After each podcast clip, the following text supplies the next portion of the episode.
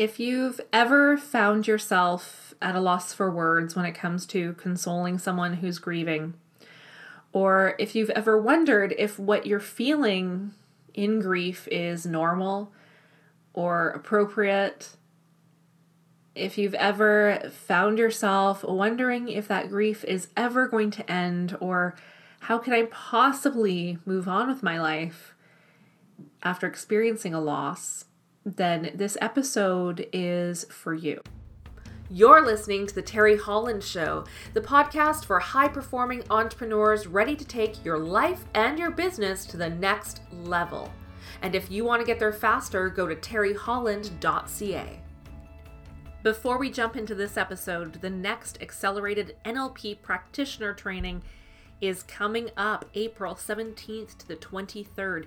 If you have ever been curious about NLP, if you think it can help level up your life, your business, your success, your relationships, then this is a training that you want to be on. It is completely online. So it doesn't matter where you are in the world, you can participate in this live online NLP practitioner training, four certifications in one NLP practitioner, hypnotherapist, timeline therapy practitioner, NLP coach. So if you want to join us for that, click the link in the show notes, teriholland.ca slash NLP prac, NLP P-R-A-C. Amanda Carson from Shift Winnipeg joins me on this episode of the Teri Holland Show. And Amanda is a hypnotherapist, a social worker, meditation guide, and end of life doula. Her mission is to introduce her clients to their limitless nature and provide a space where they feel seen and heard while they navigate the challenges that they experience in their lives. She specializes in supporting those who are experiencing anxiety, loss, grief, and preparing for the end of their lives. She reminds her clients how to harness their own unique strengths and inner resources and to recognize that they are their own best teacher, guide, and healer. Thank you, Amanda, for joining me today. I'm very excited to have you on and to talk about grief. So, I've been wanting to have you on for a while because grief has been, like, well, my number one episode of all time, and that tells me that my my listeners are looking for more information about grief, and I think it's something that's not talked about enough. So, I'm really excited to have you on today. Thank you. And I feel very similar to you that I feel like grief is one of those things that is not spoken about enough, if if much at all. And and one of those things that I think through these conversations, perhaps we can get more comfortable with some of our own experiences and just learn what that actually looks like and feels like as we move through them. So you're an end of life doula, and I know you're also a social worker and you're a hypnotherapist. Um, but an end of life doula, how did you how did you come into doing that? Yeah. Well, I started my social work career in long-term care and palliative care. And you know, it was one of those instances where I was not going into that field with a desire to necessarily go into that into that field. I wanted to work somewhat with health mm-hmm. but but never thought you know end of life care. And through my experiences in that in that area i fell in love with it very quickly. There's something about people when they're coming towards the end of their life. I mean all all ranges of things from sadness heaviness to comical almost just humor families coming together to support from community. It, it's it's just such a wide range of of experience of emotion that can happen. And through that work i just really quickly came to value our life and and also what it means to go through the dying process as a human being because it's something that we will all experience. And again, similar to grief, I don't think we talk about dying very much in our society and and really I think we do anything that we can to avoid it. Yeah. And so, and so over the years, um, I had continued in this field in different capacities in long-term care settings, in hospitals. And I was just finding that through this work, again, that that similarity in uh, experience was showing up, right, in people's in people's journeys. And it was one of those things that I started to get curious about in terms of choice that people have around their dying process and what that looks like.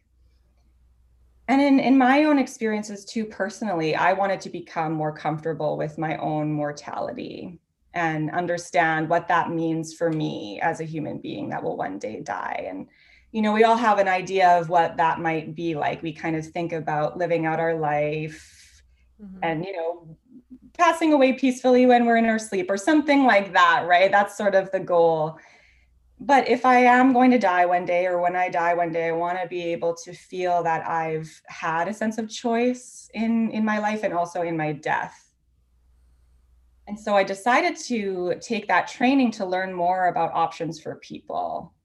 Because I don't know, I personally believe that having a sense of choice is one of the most important things as human beings. To me, choice is a sense of control in a way. It's that empowerment. We can we can step into that. And even in a situation like death, where yes, we don't have a choice, of course, whether we will necessarily live or die, but there's so many choices that we can make along the way to allow that experience to be one that we can be more comfortable with, that our family members can feel better about. What are um what are some myths that you see around grief that uh, maybe maybe aren't true or it's not quite that way, but just some common misconceptions or myths that you see regularly? I think a big one is this idea of time. People mm-hmm. Kind of categorize grief as this much time that you'll grieve. Yeah. And then you're supposed to be done your grieving process. And I, honestly, I think up until recently, that's what my mentality was around it as well. And I know in my personal life and in my professional life, I always wanted to be that person that came to it very strong and mm-hmm. being supportive of others. And and you know, I would almost pride myself if I could go to a funeral and not cry, which sounds so bizarre.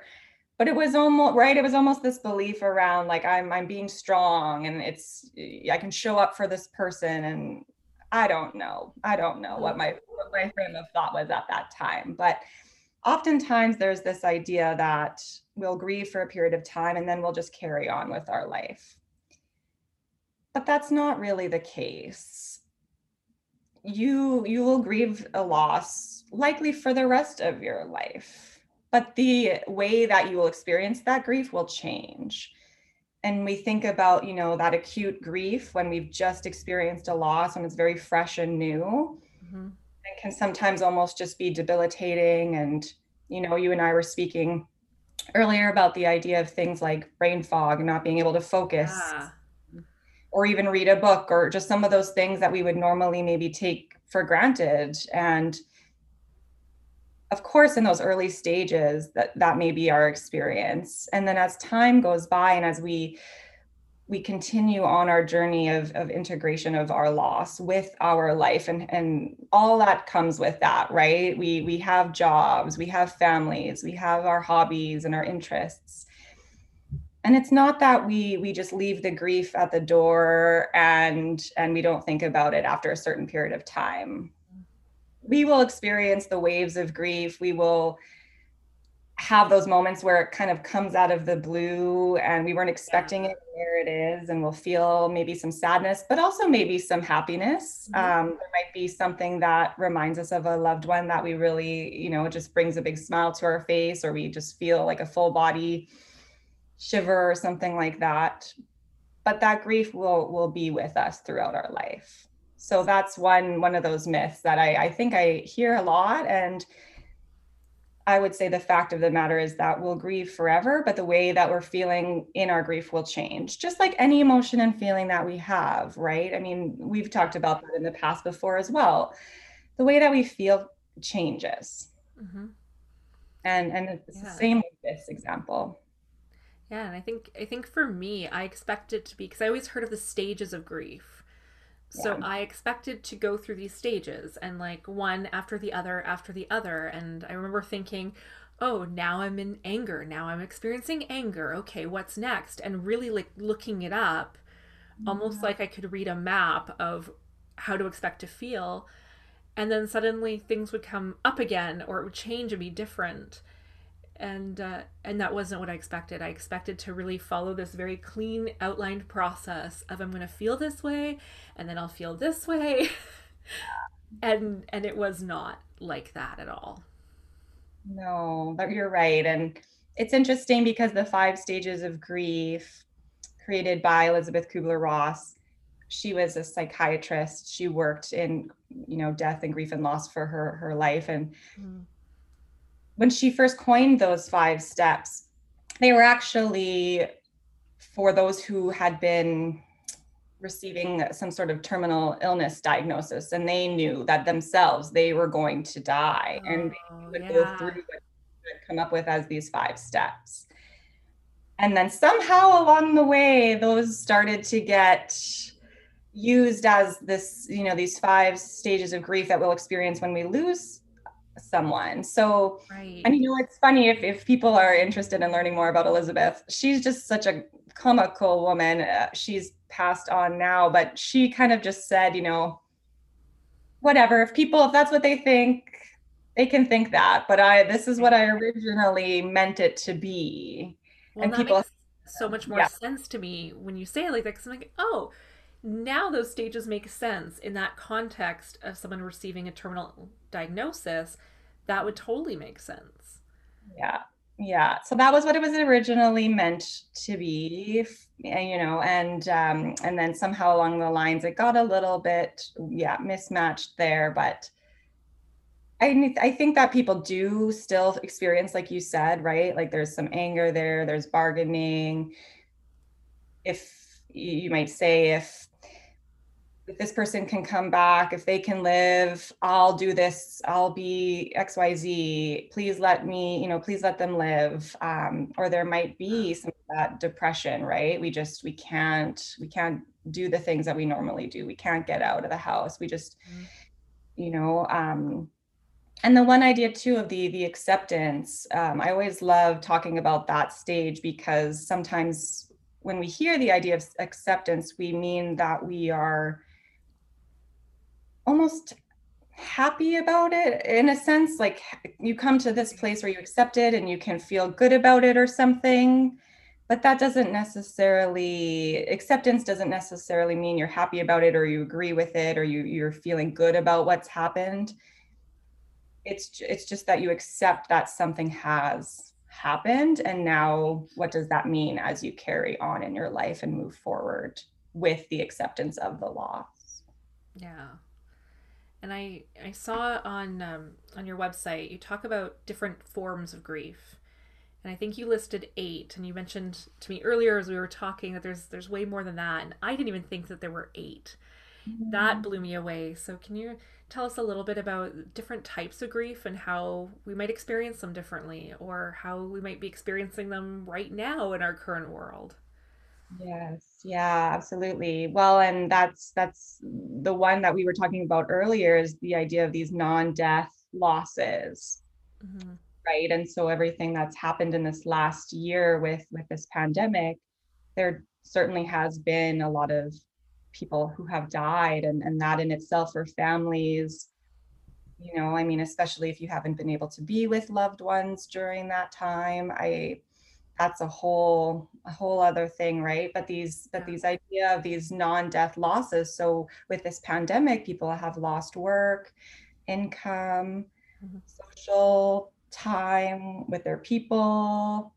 Yeah. Even things like identity purpose meaning have have been lost and we often think about i at least in my experience we think about grief we think about someone has died yeah but it doesn't necessarily always have to be the loss of a person. It can be a loss of anything, the death of anything, the ending of anything. Mm-hmm. And so that's one of those those experiences, the non-death. um, but also what's called these secondary losses. So, for example, say you have a friend pass away, a best friend. So now that person is gone, their physical body, you can no longer communicate on that physical level with them. But now you've also lost your best friend the the person that they were to you the the identity of the best friend and then you might even turn around and say well am i a best friend now my best friend has died right. So who like am i a best friend to someone and and you hear that i think a lot with people you know whether it's any kind of relationship really where say for example a spouse dies am i still a wife if my husband has died. So there's those ideas of those secondary losses where yes, the person is gone, but now also the identity or the that mm-hmm. relationship itself. Wow, I hadn't thought of that before and it yeah, and I can also I, I can see that in my own life that when I lost my dad, I also grieved for my childhood home because we sold the house. Right. And that was and I never expected that, but I grieved the loss of the house because that was that was always home no matter where I lived, that was home base. And and what you just said made so much sense now. I can realize okay, yeah, I was I was grieving the loss of a house. Yeah. Well, and actually, this is a great segue into another form of grief, which we were talking about earlier, called disenfranchised grief where it's often grief that goes unrecognized in our society. So, for example, the grief of a house, mm-hmm. people might say to you, "Well, it's just a house. You, you know, it's not a, it's not a person. It's, it's, you know, it's an object, an item, a location, etc." But you're right. It's not. It's, it's not just the house. It's the memories. It's the time you spent there. It's the right and totally so that's this idea of disenfranchised grief whether that's yeah the loss of a house we were speaking earlier about the loss of a pet mm-hmm. uh, even the loss of a grandparent you know there's a lot of ideas around about well they're older now and this is what happens when you get old you you get ill you die you pass away but for some i mean their grandparent is perhaps the most important person to them in their entire you know world. And so we can never just assume what someone's experiencing.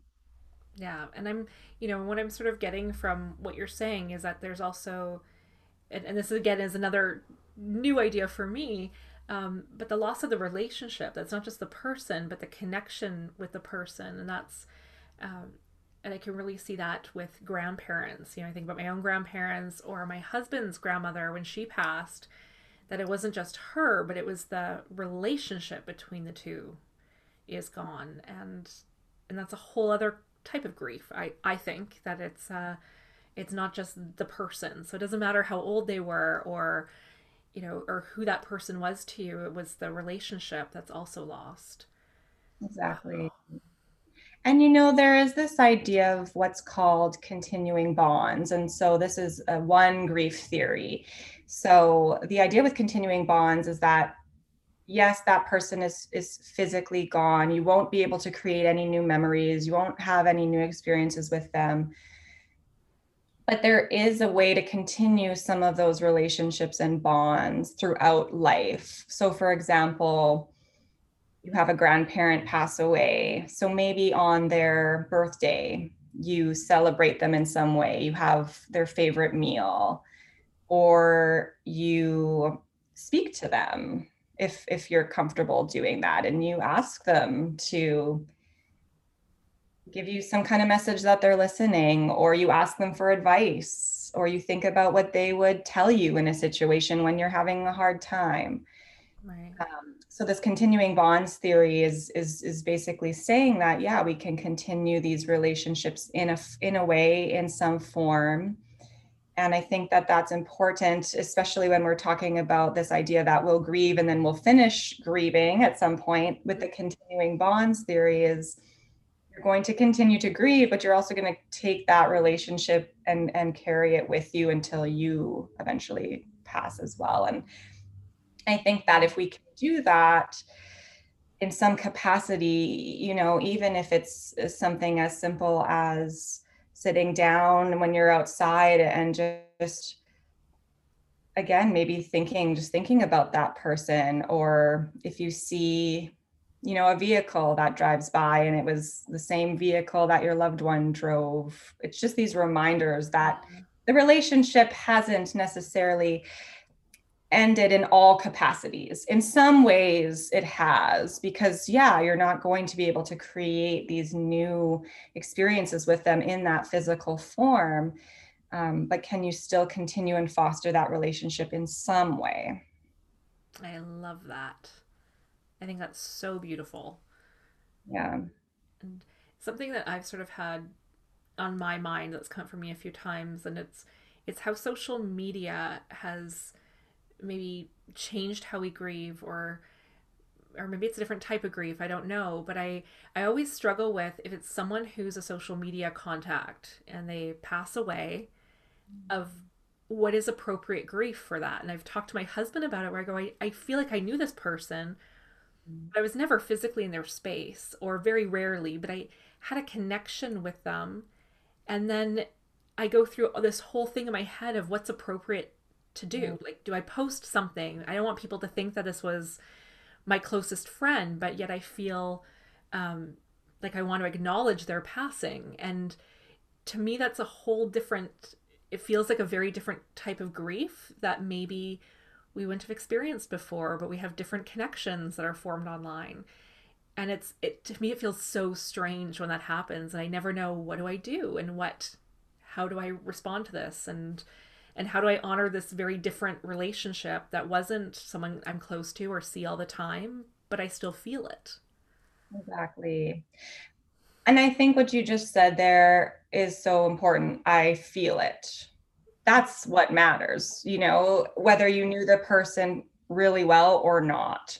If you feel impacted by it, then you're impacted by it. And that's, I would say, again, another example of this idea of disenfranchised grief. So sometimes we do that, right? We play through, but I didn't really know them that well. Why am I so mm-hmm. upset about this? Why why have I, you know, been so impacted in this way? And and like you're saying, I want to acknowledge them. I want to and I think that letting yourself feel the things that you're feeling and also do the things that you want to do. I mean, I think that that pave the way for others to to learn that that's okay it's okay if we we didn't know this person super super well but of course we're still impacted by their their death i mean we're human beings after all and i think that sometimes right. those things just remind us too right of of the the fragility of of our our existence mm-hmm. yeah for sure and and what about you know when someone else is grieving for example how do we i never know what to say. I always struggle with that and i find that i just say the same thing every time because i don't know what to say and i feel like i'm at a loss. How do we handle someone else's grief? How do we support someone without feeling like we're just saying the right words or being socially appropriate? Um, what do we say? Yeah I get this question a lot, actually. It's been so interesting to watch over the last few months as I've really started to let people know this is what I'm really passionate about. People have been messaging me about certain circumstances. You know, what do I say to my coworker? What do I, and sometimes I think just that saying to someone that you don't have the words you you don't know what to say mm-hmm. and check in with them ongoing you know? I mean sometimes we think we have to like do it all in that one moment like yes. I have to make it like i have to do the right thing right now? But for example if it's a coworker and, and your coworker had a loss and now they're back at work you might be seeing them on an ongoing basis. And so you have those opportunities to continue the conversation with them and that might just be asking them you know how are you doing today um, and I think that question is really powerful because you know how we're so just we just naturally ask that question, how are you? How are you? The first things that we say, right? But if we can get more intentional about it and really ask someone, how are you doing today? That just, I don't know. I feel like that gives people an opportunity to really just, okay, today is a rougher day. Okay. Mm-hmm right? Or maybe another day, because we know that with grief, I mean, one day might be okay and, and another day may not. And I think when we say, How are you today? it just gives that person that opportunity to maybe actually think about it and, and answer in a way that that feels that resonates with them in that moment. But sometimes just saying, I don't know what to say is okay. And there's so much uh, you know i think we always have the best intentions um right but a lot of the time it's this kind of you know let me know if you need anything and but how often you know does mm-hmm. right like it's sort yeah. of one of those but uh, is that person probably going to let you know or probably not right and so i think that ongoing check in and and you know if someone is is say there again just with this example of a workplace if you're checking with someone and asking them how they are you know they can always tell you too and let you know if they yeah. don't necessarily want to talk about it but i think if they do and they are feeling that you know you're a safe person for them to to say how they're doing then that might be something that is really helpful for them in that moment mm-hmm. and they might not feel so isolated in their experience so so those are a couple of things and and you know you're so right like we do have those kind of you know i'm sorry for your loss i'm sorry this happened to you and i know that those things can um just kind of feel like we just almost have to say them like what else do we say? Yeah. But i think it's also important to know that you know in that moment it's almost sometimes not even so much about what we say right? It, it, can be even what can we do? So maybe we bring that coworker a coffee in the morning um, you know or maybe we offer to take a friend's dog for a walk mm-hmm. you know and and show up through action as well. Yes. Yeah. That's very helpful because sometimes you know we have like we want we want to do what's best. We want to help. We care. And yeah. and as we've been talking about this is one of those areas of life that even though it's such a shared human experience it's one of those things that we just we we don't know. We don't know what to say. We don't want to offend. We don't want to hurt anyone. And and it's just tricky. And grief is tricky and messy right? And it's okay yeah another thing too right? If you if you if you mess up and you say the wrong thing that's okay too right? And and you could you could apologize to that person and you could say you know well i'm i'm gonna do better for next time or just say that to yourself. Um it's okay that's gonna happen. Like we're we are human beings after all right? Yeah. yeah and i think um you know and also just from my experience giving people the space to grieve however they need to grieve. I know uh, i had a friend get very upset with me because i wasn't going to him to talk about my dad and what i was feeling. And and so he made all kinds of assumptions about what that meant about our friendship and that i wasn't grieving the right way and and all of these things. But it was just that just wasn't the place i was going to. That wasn't uh, i had other people I was talking to. And so I think it's also important to be mindful of that someone's grief might not look like how you grieve and being okay with that. Mm, that's so true. And I hear that a lot with my clients. Um, people, there's, yeah, the assumption around what's the right way Mm-hmm. And there is no, there's really no right way and there's no necessarily wrong way. I mean, we're all going to have that experience in our own way. Yes. And that can be tricky because of course, right? We we do we do worry about people. We are concerned. We want the best for them. Mm-hmm. But like you said, allowing people to have their experience is really important and also then reflecting you know like i'm just thinking for your friend right i mean then that might be something that just for him that like he could get curious about about that himself right and and just recognize what was it about that for him that he didn't think you were doing it the right way, you know? And yeah. Yeah. And so once we're, you know, when we experience a loss, how do we move forward from there? And and do we move forward from there? What does what does that look like? Yeah. I mean, I think we absolutely do move forward, right? Life continues continues on and I think that that's one of the things that people struggle with the most is this idea that life just continues. And how can that even be? Mm-hmm. Um, and I know that I've experienced that as well. It, it's this idea around how can can we just keep going, you know, and and I think a lot of times people don't even want to. There's the idea that, you know, life without this certain person or this, you know, mm-hmm. certain certain thing is just not what they had in mind. And yeah.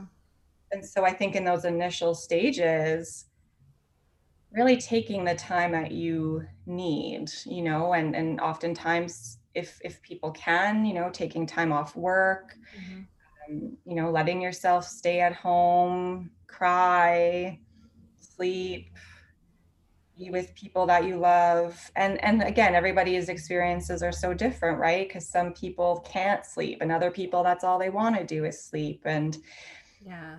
Know that what you're experiencing is not wrong and it's it's important to let yourself do whatever you need to do and and as as things do evolve and and as the days go by and and you know like i think we were talking about earlier where maybe you do notice something shifts or you do just start to feel more clear in your in your head and what you're capable of doing in your day to day you know maybe you are noticing oh i'm able to take on more tasks uh, than i was even you know a couple weeks ago and i'm feeling like i have more yeah capacity in my days and mm-hmm.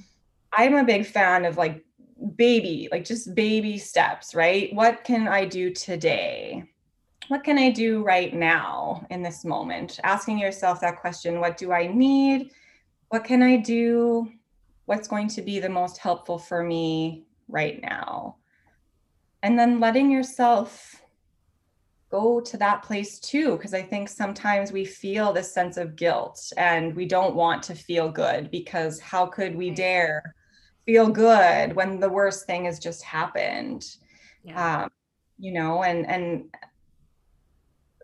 those little steps forward are i think really important in the early stages. And as things like i said evolve and, and we continue to move forward with an integration of our loss that idea of the continuing bonds as well right? So say for example oh geez. Maybe a couple years have gone by since a loss and maybe someone's noticing that you know the waves still come but they're not coming as intensely anymore. And and they're feeling you know they're really excited about a new project or a trip or so you know let yourself do that, those things and let yourself have that enjoyment.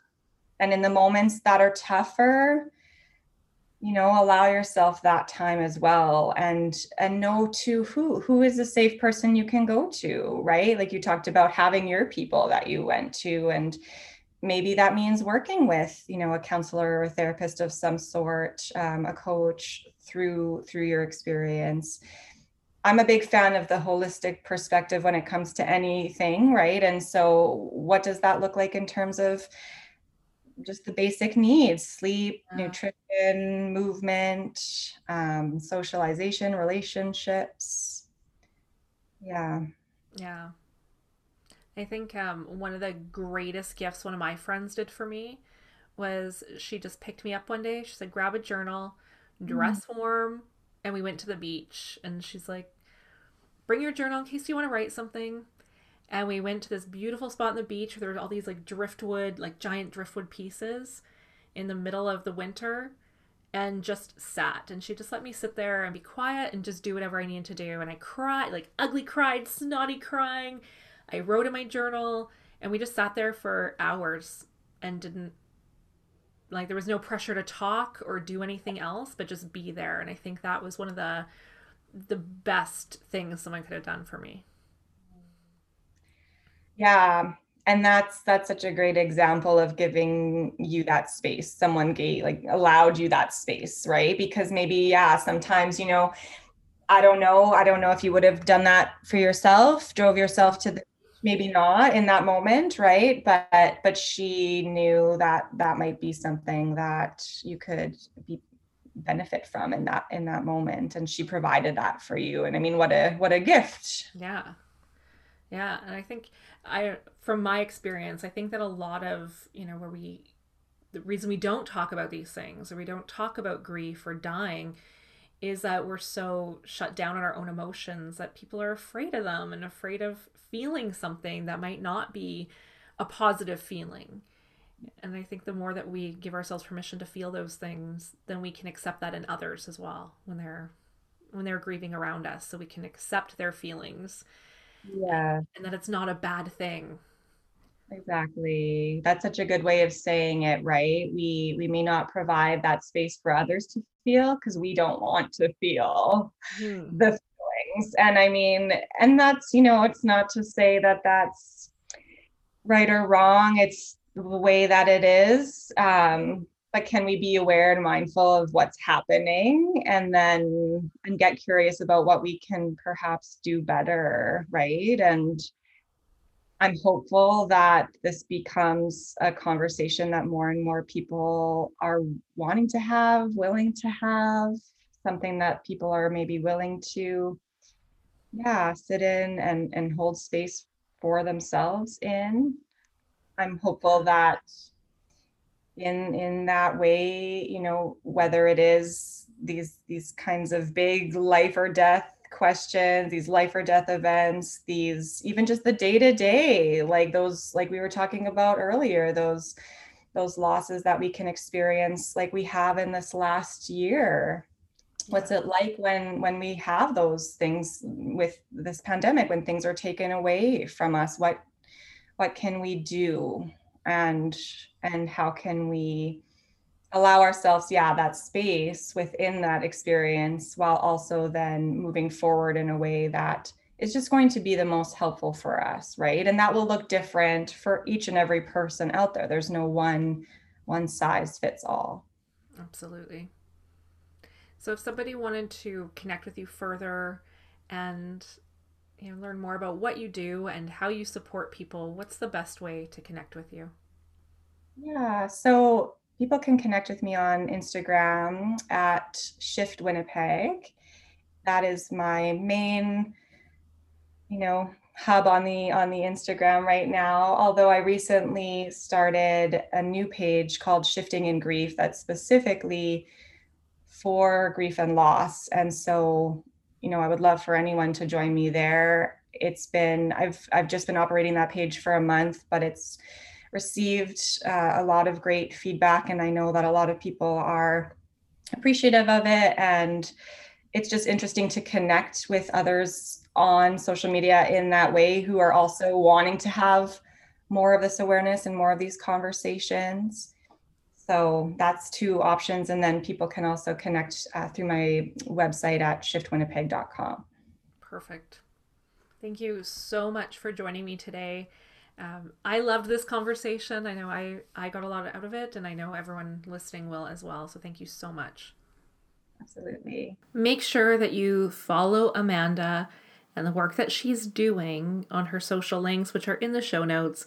And if you know a friend who you think would benefit from listening to this episode, please, please share it with even just one friend who you think that this episode could help. Thank you so much for listening today. Have a great day.